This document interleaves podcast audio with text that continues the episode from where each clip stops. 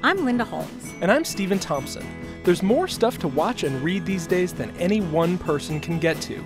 That's why we make Pop Culture Happy Hour. Twice a week, we sort through the nonsense, share reactions, and give you the lowdown on what's worth your precious time and what's not. Find Pop Culture Happy Hour on the NPR One app or wherever you get your podcasts. Hey, Paula, this is interesting. What do you got? Researchers in Ohio found that when it comes to removing warts, just using duct tape turns out to be way more effective than the old freezing off method. So, what do they put duct tape over the mouth of anybody who goes, ew, warts? Well, that, that wouldn't be a cure. That would be that would alleviate some of the symptoms, which is people finding you hideous out loud. What, uh, so, what, so, what do you do with the tape? You, t- you put the tape on the wart. It says that you have to put it, you, you do have to do this for two months, which to me seems like a very long time to be wearing duct tape on your genitals. What's your cutoff date for duct tape on your genitals, Uh, usually? recreationally, six days at the most. Yeah, y- yeah, Yeah. two months. No, these are. like I don't think these lot. are genital warts. Actually, I think they're. I think they're real warts. Real but you use duct tape. Duct tape. You just put duct tape. Yeah, duct tape. It's not just for kidnapping anymore. I, I, I wouldn't I wouldn't have thought of it. I used to think it was duck tape, like, and I couldn't understand why anybody would tape a duck. Uh, because the truth is, when they know they're being recorded, they won't speak openly. Yeah, I think. I, th- I think that's probably true. And here's something interesting. It's another recent study. It found that duct tape does not actually work very well when taping up ducts. Really, it doesn't work on ducks, but I imagine some sort of wart cream would work on a duck.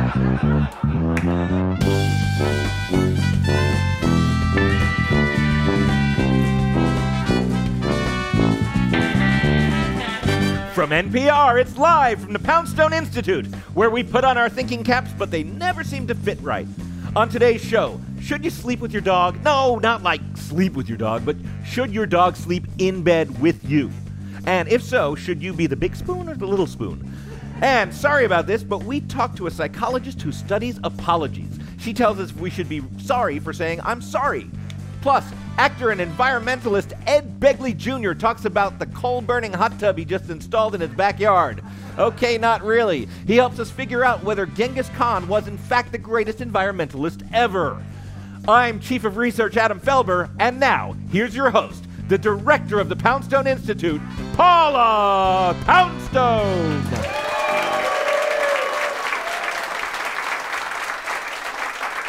Thank you. And welcome everybody to the Poundstone Institute, where what we don't know could fill a podcast. Where does our quest for knowledge begin today, Adam? Well, we're going to find out all about sleeping with your dog. It's an age old question. Should the dog sleep in the bed or should the dog sleep on the floor? You have an opinion on I that? thought you were going to say in the crib. well, I reverse it personally. I sleep on the floor. That's right, you do. I do sleep on the floor. but you don't have a bed for your dog to sleep in, do you? Uh, no, my dogs sleep on the floor with me, uh, on top of the blankets that I sleep on. Well, we're going to find out whether you're doing the right thing right now. I know I'm doing the right thing We- because I feel good. Well, let's see what science says. We're going to get a definitive answer. On the line with us is Lois Krahn, a sleep medicine specialist at the Center for Sleep Medicine at the Mayo Clinic in Arizona, who studied this very question. Lois, welcome to the Poundstone Institute. Well, thank you. Hey, Lois. So, Lois, you tested whether dogs should sleep in the bed or on the floor. And before we get to the answer, were you concerned with whether the human sleeps better or whether the dog sleeps better? Well, good question. We were looking at the human sleep, but we could monitor the dog sleep as well. How, how could you monitor the dog sleep? We uh, had the dogs and the humans wear activity monitors so we could tell if they were moving or not, and therefore be able to tell if they were sleeping or not. Did you say a Tiffany monitor? Activity monitor. Oh, I thought you said a Tiffany monitor, like you bought it at that fancy store in Rodeo. And I was thinking, geez, Lois, you could have brought your study in for cheaper. So there was an activity monitor for a dog, you're saying? Yes, something worn on the dog's collar that tells us if the dog is moving or not. And what did you call that thing? That's called a FitBark. Of, of course, it's called a FitBark. Yeah. Okay. So um, they both wore t- activity monitors. America is ready for the answer. Lois, what's the verdict? Do we sleep better with or without the dogs in the bed? We sleep better with the dogs out of the bed. Oh, Oh, the way you worded that. You took me so right down to the edge. We Yeah. sleep it with the dogs, and I was so excited, and then out of the bed. Yeah, right. Why? Why, Lois? Well, you know, we had big dogs, little dogs, big beds, little beds, but on average, having the dog out of the bed is the better idea. I just asked you why, and you told me the size of the bed, Lois. I'm beginning to be a little suspect of this study, Goldilocks. You know what? Dogs can be wherever they want on the bed. Some are on the pillow, some are at one's feet. It's um, it- you know, a whole variety of different arrangements. And and people sleep better when a dog is not in bed with them, Correct. especially if it's not their dog. Oh man, there's nothing worse than having like a doggy door and just neighbors' dogs come in, Right. sleep in your big bed, sleep in your little bed.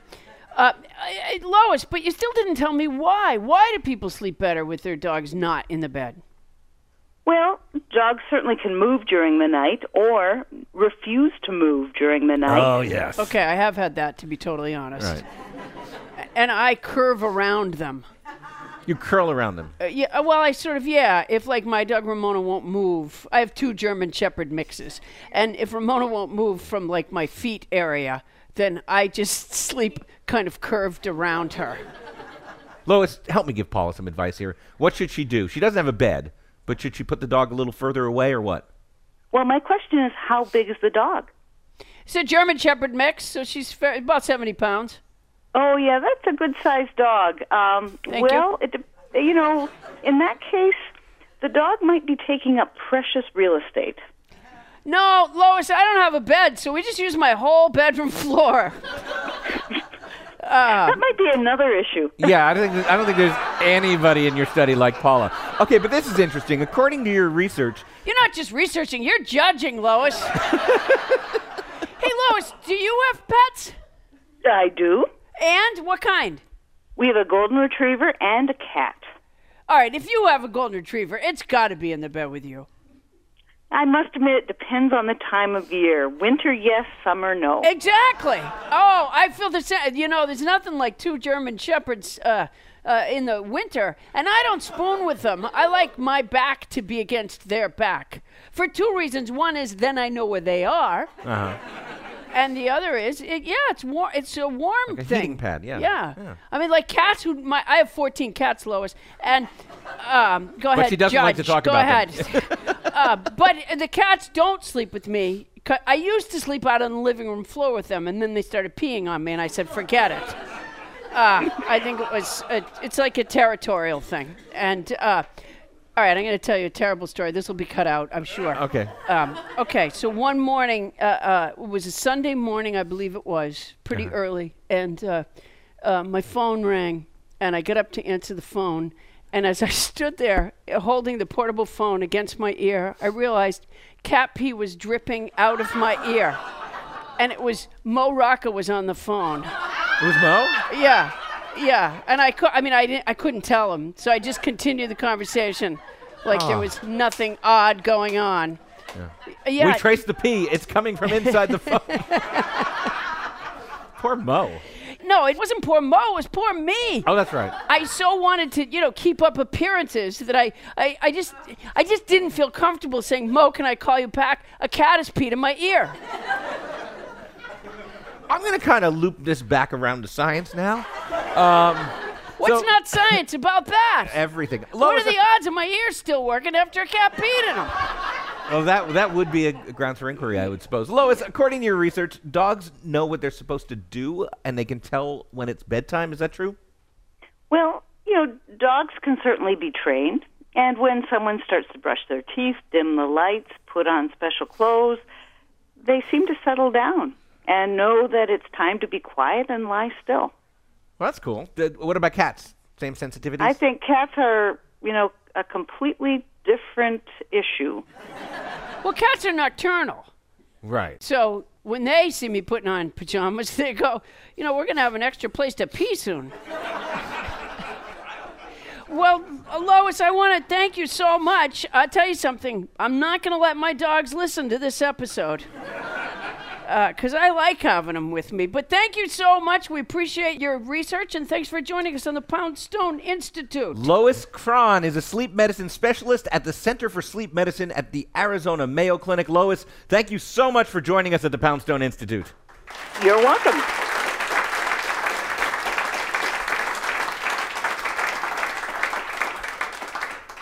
Does anybody here sleep with their pets? Hi, that's some people. Yeah, it's great, isn't it? Yeah, I don't know. I think she's wrong. Did, is there anybody here who has a pet that wants to sleep in your bed and you won't let it, like a goldfish or something? no, does anybody have like a dog or a cat that wants to sleep in your bed and you keep shooing it away? Sometimes. Sometimes Yeah. Sometimes because, well, she was saying it's hard to sleep sometimes with them in the bed. Yeah. And I was thinking that makes sense because sometimes I have to be really still when I don't want to wake them up because then if they wake up, I got to take them out. So like even when I'm like I still want to be asleep, but I'm kind of awake, I can't move, and I gotta. You still want to be asleep, Yeah, but you're like you kind want to of roll awake. over and go back to sleep, but Oh. like the dog's gonna wake up, and then you, everybody's got to get up and go up for a walk. Oh, everybody's got to get up. Yeah. Yeah. Once, once they're awake, the whole house is up. You know. Oh, I see what you're saying. Yeah. I, you know, I don't give in to the walking thing the way you do. And your phones pay for it. No, I just say, I just say to them when they get up in the morning, I'm like, down. We're not done with the sleep thing. Down. It seems to work just fine, ma'am. You should try that. What kind of? What do you have? We'll have one Shih Tzu who would sleep through anything. In fact, the earthquake right through it. But uh, the, the other one is up and at 'em early. She's a uh, border collie mix. oh, border collie mix. Yeah. Yeah. Shih Yeah. Tzus are great. They're lazy. Sleep. Yeah, Sh- I couldn't She'll have a Shih Tzu because I just long. don't want to say that name. it, there's just something about it that sounds wrong. Uh, uh, yeah, The Sue part, probably. yeah.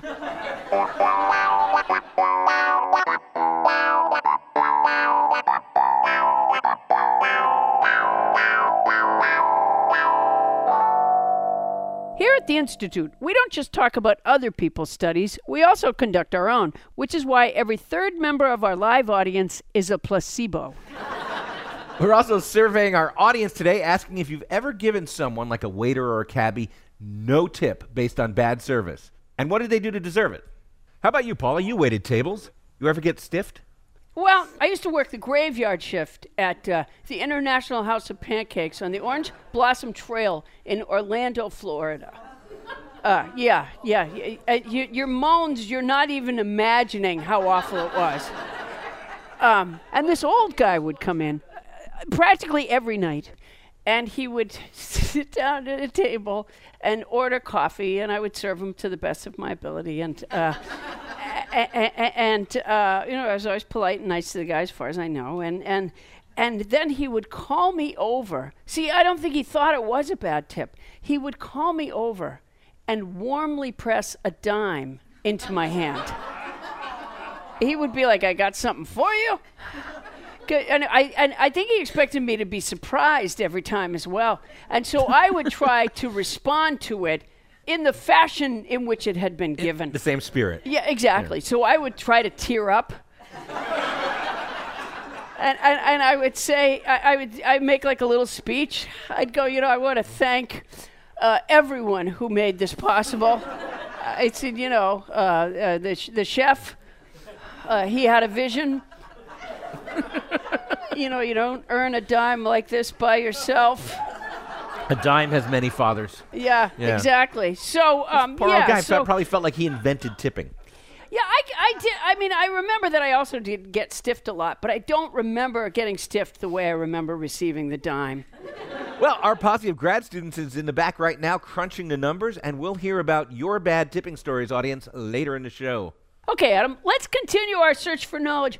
What are we going to learn about so we can forget it in a couple of hours? We're going to look into the science of apologies. Paul, are you a big apologizer? I'm sorry? Are you a big apologizer? Uh, yeah, actually, I am. Oh, yeah? I do. I apologize Yeah? a lot. And now I bet you I'm about to find out that you're not supposed to apologize to your dogs in bed. That's exactly what we're about to find out. Our next Aw, guest has conducted a study about apologies and found out that sometimes when we say, I'm sorry, we actually make things worse. Ugh. Dr. Gili Freedman is a postdoctoral researcher at Dartmouth. Dr. Freedman, welcome to the Poundstone Institute. Hi, thanks for having me. So, Dr. Freedman, or Gili, if I may call you such, uh, under Sure. what circumstances does apologizing make things worse? So, we found in our studies that when you apologize in the context of a social rejection, it actually makes the person feel more hurt. A social rejection. So, Mm-hmm. if I say, I'm sorry, you can't come to my party, it's actually worse than just saying, you can't come to my party? That's exactly what we found. Um, so, when we had people write out rejections, when they wrote rejections that included apologies, the people receiving those rejections said that they felt more hurt and less accepted than when they had rejections that didn't have I'm sorry in them. Now, why is that? What, what is it about saying I'm sorry when you're rejecting somebody that makes it worse? we looked at that um, because we were really curious what was happening, and we found that if I reject you and I apologize, you're going to feel like you have to forgive me, but you don't actually feel forgiveness. Oh. So essentially, what we've done is I've first rejected you, which is really unpleasant, and then I've made you feel like you have to say it's okay when it's not. Um, hi, Gili. It's me, Paula. It. Uh, Hi. Sorry, I didn't say that earlier. Now, you don't Uh, have to apologize. Did did uh, di- I mean Now you've just made her feel terrible. so? Oh, I'm so sorry. And worse. um, um, uh, Gili, but what I don't understand so it required some acting then on the part of the recipients because On they had to pretend that they were receiving a rejection when in fact they were not receiving a rejection. Yes, they had to imagine what it would feel like in You that know, situation. maybe a better way to run the study, Gili, would have been to go to like a high school dance. That would be a great place. Yes. You know, there's a lot of drama flying around that That's place right. to If there's with. one thing those kids need, it's to focus a little more on humiliation. Yeah. What made you want to do this study? Well, there's been a lot of research on social rejection in my field, social psychology, and a lot of it focused on how it feels to be rejected. And as you might imagine, it feels really lousy to be rejected. it And they had to do research these- on that? Well, let's find out about the research. What c- can you tell us about some of the rejections you tested? Was it all sort of like it's not you, it's not it's me, or were there other types of rejections? So when people wrote out the rejections, it really ran the gamut of things like "it's not you, it's me" to just saying "I don't want to hang out with you" to people coming up with elaborate excuses as to why they were rejecting the person. So, for example, one of them was a roommate situation. You've been living with someone for a year; they want to live with you for the next year. You really don't want to live with them. What do you say? Uh-huh. And people would say things like, "Well, my father has a congenital heart condition, and I can't live with you anymore because I need to be near him to take care of him." So it really ranged. Wow. And if you do- if you do that, then you have to be the one who moves out. yes. So we really looked at a lot of rejections, and we were concerned about this idea that you brought up, Paula, that they were only imagining how it feels. So in our second set of studies, we had people get rejected in the lab um, to see how Get apologies rejected in the impacted them. lab? Like, what did they get rejected from? So they we have participants come in and they interacted with someone else who they thought was a participant, but it was really one of our research assistants. And they had a nice friendly conversation. The other the research assistant engaged them in this talk about their classes and that type of stuff. And then the experimenter would come in and say, "Okay," to the research assistant, um, "We're going to let you decide if you guys work together on the next task or not." And at this point, the research assistant would say one of two things. He or she would either say, no, I'm sorry, I don't want to work with you, or no, I don't want to work with you. And they were instructed to say it in the same tone of voice, same facial expression, all of that. So they turned, they said this to the person while looking at them. Um, so that's how we rejected them in person. Do and you then work we at the looked to school see- for advanced cruelty?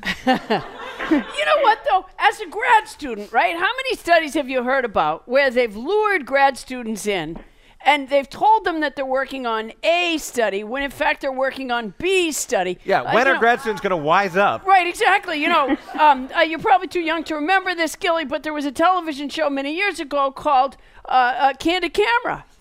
And it was such a part of American culture that when something would go wrong, uh, I think most of us would for a second stop and look around for the camera. It was like such a regular thing that you thought, like, oh, I'm being punked here somehow. So grad students must never go into a room without a certain guard up. I would think, right? When even when they're told to go meet with a researcher, they must be like, "What?" It, that's possible. Well, It's, Gil- it's uh, a we- rejection study, isn't it? It's one of those rejections. I get it. I'm going to act really wounded. Gili, did you find the same thing with the, with the in lab stuff? Was did the apology make it worse there too? It did, but we didn't look at hurt feeling. We didn't test specifically hurt feelings there. We tested aggression, and we found that the people who had been apologized to aggressed more against the rejector. In what way? So there's this measure used in social psychology where you have someone um, use hot sauce as aggression, and what you do is you say, "Here's this cup. Put as much hot sauce in as you want." That other person, in this case the rejector, is going to have to drink everything in there. By the way, that person doesn't like spicy food. And so you look to see how much hot sauce they put in the cup. Obviously, no one actually drinks this, um, but it's been used as a measure of aggression because obviously we can't have people, you know, physically aggressing against each other in the lab. Well, I think you can if you want to get definitive results. Yeah. I don't know. This seems like a really weird world that you're Yeah. in there, Gili. Yeah, but Gili, people are always looking for a way to let people down painlessly. Is there such a thing as a painless rejection that you found in the lab? We haven't found a painless rejection. Um, I think rejection is is generally going to hurt to some degree, Uh-huh. but I, I think that we can find ways to minimize that hurt through language and other adjustments that we can make. Okay, so Well, I'm going to run. we tried to minimize it by saying sorry. and you made and it worse. And then it turned out it just made it worse. yeah. you, you know who I think is behind a lot of rejection corporately? Is hot sauce companies. Yeah. I mean, that makes sense to me, right? Yeah. You got to follow the money, Gili. The rejection industry is fueled by big hot sauce. Yeah, big hot sauce, exactly. Uh, Gili, I'm going to run some rejections by you if that's okay. And you can maybe you can tell us based on your research which one would make someone feel worse. Oh, I can try. Okay, so so which which would make somebody feel worse? I'm sorry, you can't come to the birthday party, or yes, it is your birthday party, but you still can't come. You know, I wish we had tested something like that. Uh, you know what? I'm pouring a big old thing of hot sauce right now. How about I'm sorry you can't share my sandwich versus I'm sorry you can share my gefilte fish. you know, I think that depends on how much the strange person likes gefilte fish. Yeah, that's absolutely right. That's, Yeah. uh, that's Yeah. the correct Well- answer. Gili, have you been rejected? Um, and had do you handle it differently now that you study rejection, or is it still just hurt every bit as much every time? You know, I I get rejected a lot. Ironically, my papers on rejection get rejected. Um, and you know, it it hurts every last time. yeah. I think part of it, you know, I think we all just have to concede that there is no good way of doing it. No. Well, listen, Gili Freedman, we invited you to our show, and I am not sorry at all. I'm glad. I, I want to thank you so much for, for being here. I hope it doesn't make you feel worse or stir feelings of aggression and revenge when I tell you that we can't keep talking to you. Um, but I thank you I'll so okay. much. It was fascinating research, and I loved hearing about it. Thank you. Gili Freedman is you. a postdoctoral researcher at Dartmouth. Gili, thank you so much for joining us at the Poundstone Institute.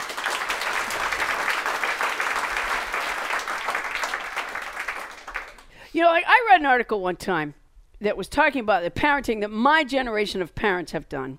Um, there was a picture of a girl gymnast with like tons of medals around her neck, and my kids did gymnastics too. And the article said that as parents, we praised our kids too much, and we told them they were too special, and they got an award for everything that they did. And uh, and I'm reading the article. And I'm thinking, boy, busted. I absolutely did do that. And so I called my kids and I said, "You are not nearly as special as I thought you were."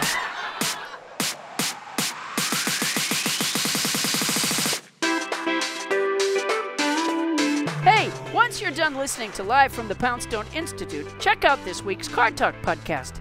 It's where America turns for marital advice, psychological analysis, scientific theory, brotherly insults, and even some occasional car advice. If you need to feel better about the world, and don't we all, spend an hour with Click and Clack on this week's Car Talk podcast. Listen to it on the NPR One app and at npr.org/podcasts.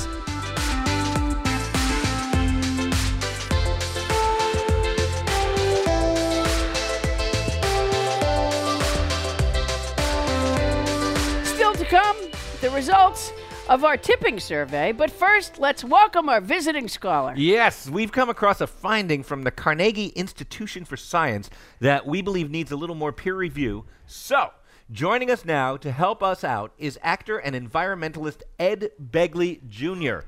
Ed Begley Jr., welcome to the Poundstone Institute. Oh, I'm very happy to be here. Hey, Ed, before we get to the study we need your help with, I've heard you have a bicycle powered toaster. Is that really true?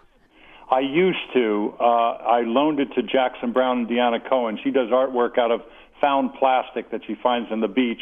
And it, her artwork, her art exhibition, her art installation is lit up by my exercise bike and a light. Oh. Uh, No, wait. So it, it, it so, all right. So it's multi-purpose. It wasn't just for a toast. Well, I got to be clear about it. There's no Lance Armstrong or Greg LeMond who can pedal to the tune of 14 or 1700 watts. It's not possible. What you can do is you can pedal for 15 minutes at 200 watts, let's say, and then you can put it in batteries, which I had anyway because of my solar installation. So it's a real computation. You could light a light bulb all day from uh, pedaling 15 minutes hard at 200 watts. You could run a computer all day, or you could toast toast for two and a half minutes. Well, I, I, you know what? If I told my kids they had to pedal in order to eat toast, they would just eat bread. You know, if I told them they had to pedal to make pancakes, uh, they would just drink the batter. Uh, um, now, you know, I always find you so gracious, and I'm such an admirer of your environmentalism and the way you walk the walk. And I've never found you pushy about any of this stuff. But have, are there friends that feel like they have to apologize to you for, you know what I mean, not living an environmentally friendly life? I'm so clueless about it, but it, it's happened regularly. I I say to a friend who's come to visit me at the house, this house or the previous house, and they go, "Well, I'm going now." I said, "Good, I'll walk you out the car." No, I'm fine. No, come on, I'll walk you out. No, no, I'm good. I get out to the car, and it's not like it's a gas guzzler. It's just like a mid-sized car. I, the Prius is in the shop, and I couldn't. I, I don't. I normally don't drive this car. It's a loaner, and I couldn't get just like a Chevy Malibu or something. I don't know what it is. It's a. It's nothing. It's not a big gas guzzler, but they're like humiliated that that, that I see them in that car. All right. Well, Ed Begley Jr., it's fantastic to chat with you, but we've actually asked you here to help us review some research. Are you ready? Ready. Okay, here it is. The Carnegie Institution did some analysis that suggests history's greatest environmentalist might not be you or Al Gore. You ready for this? It's Genghis Khan.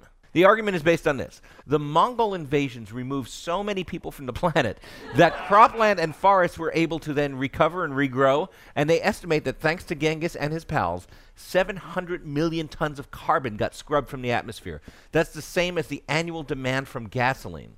So, first question genocide, good or bad?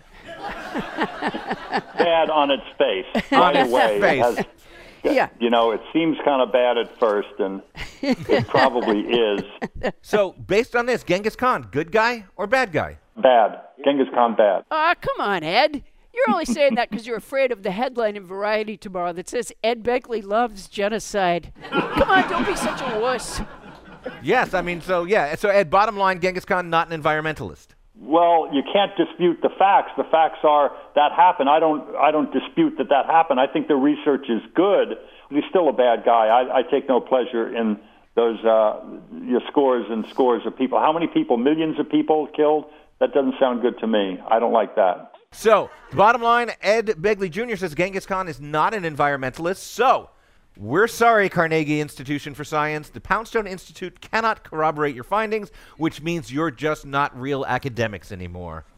Please remove the elbow patches from your blazers immediately. Did that happen on my vote only, or did you have other votes uh, from your crowd at large there? Uh, uh, no, Ed, you're the visiting scholar. It was entirely up to you. Yeah. Oh boy. So you I'm just put a bunch of scientists out of work. Yeah. You know what? When we tell them they're out of work, we're certainly not going to say we're sorry. Ed, thank you so much. Thank you, Paul, and thank you all. A pleasure to be with you.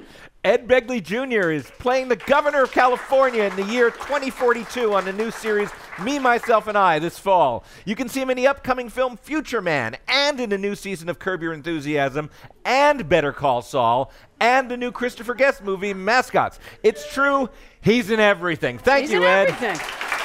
Thank you all. Keep up the good work, Ed. All right, the results are in. We have asked you Have you ever given a bad tip or no tip for bad service? And it turns out 35% of you, just over a third, have done that. Wow. I'm so I'm shocked by that uh, statistic. Really? Um, yeah, I, I don't know. I, um, my crowd is usually more one worldy than that. Really? But maybe they were pushed. Yeah. Maybe They're- they were no, pushed they're really the kind of crowd where like the waitress could be, you know, on her iPhone for 30 minutes, totally unresponsive, and then spill soup on their lap, and they'd still be like, "Yeah, oh yeah, but." You know, she's gonna Oh, have a big heart. phone bill. we'll, we'll leave her a little something. well, it sounds like 65% of our audience does feel that way. Okay, here we go. Here we have some samples. Have you ever refused to tip because of bad service? Yes. If yes, what happened? Had to get my own utensils, my own condiments, and my own iced tea. I left 10% and a note that I was splitting the tip with myself. Obviously, this person's first time at a cafeteria. Yeah. I-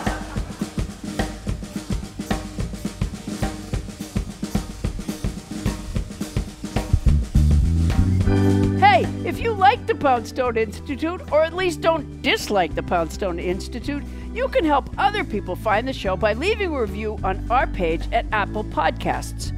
You can comment on how entertaining the show is, or how surprisingly informative you find it, or that it's the perfect thing to drown out your neighbors having sex. Leave your review at Apple Podcasts. Well, I would say I'm sorry the show is over, but I don't want to make you feel even worse. The distinguished chair of the Poundstone Institute is Doug Berman. Our undistinguished chair is Ian Chillag. Our folding chair is Mike Danforth. Our chair apparent is Ken Lezebnik. Our chair Jordan is David Green. Our Sonny and chair is Franny Kelly. Our Breath of Fresh chair is Lorna White. Our King Louis XVI chairs are Steve Nelson and Anya Grundmann. Special thanks to John Cohen and his pals at Southern California Public Radio, Bonnie Burns, and the folks at Nerd Melt. Our technical directors are Patrick Murray and Stephen Colon, with engineering from Ben Tolliday and Tony Federico. Live from the Poundstone Institute is produced by Urgent Haircut Productions in association with KPCC and is somewhat sheepishly distributed by NPR. You can visit us at poundstoneinstitute.org or find us on Facebook. Thanks to our head of research, Adam Felber. Thank you for listening. We'll be back next week, live from the Poundstone Institute.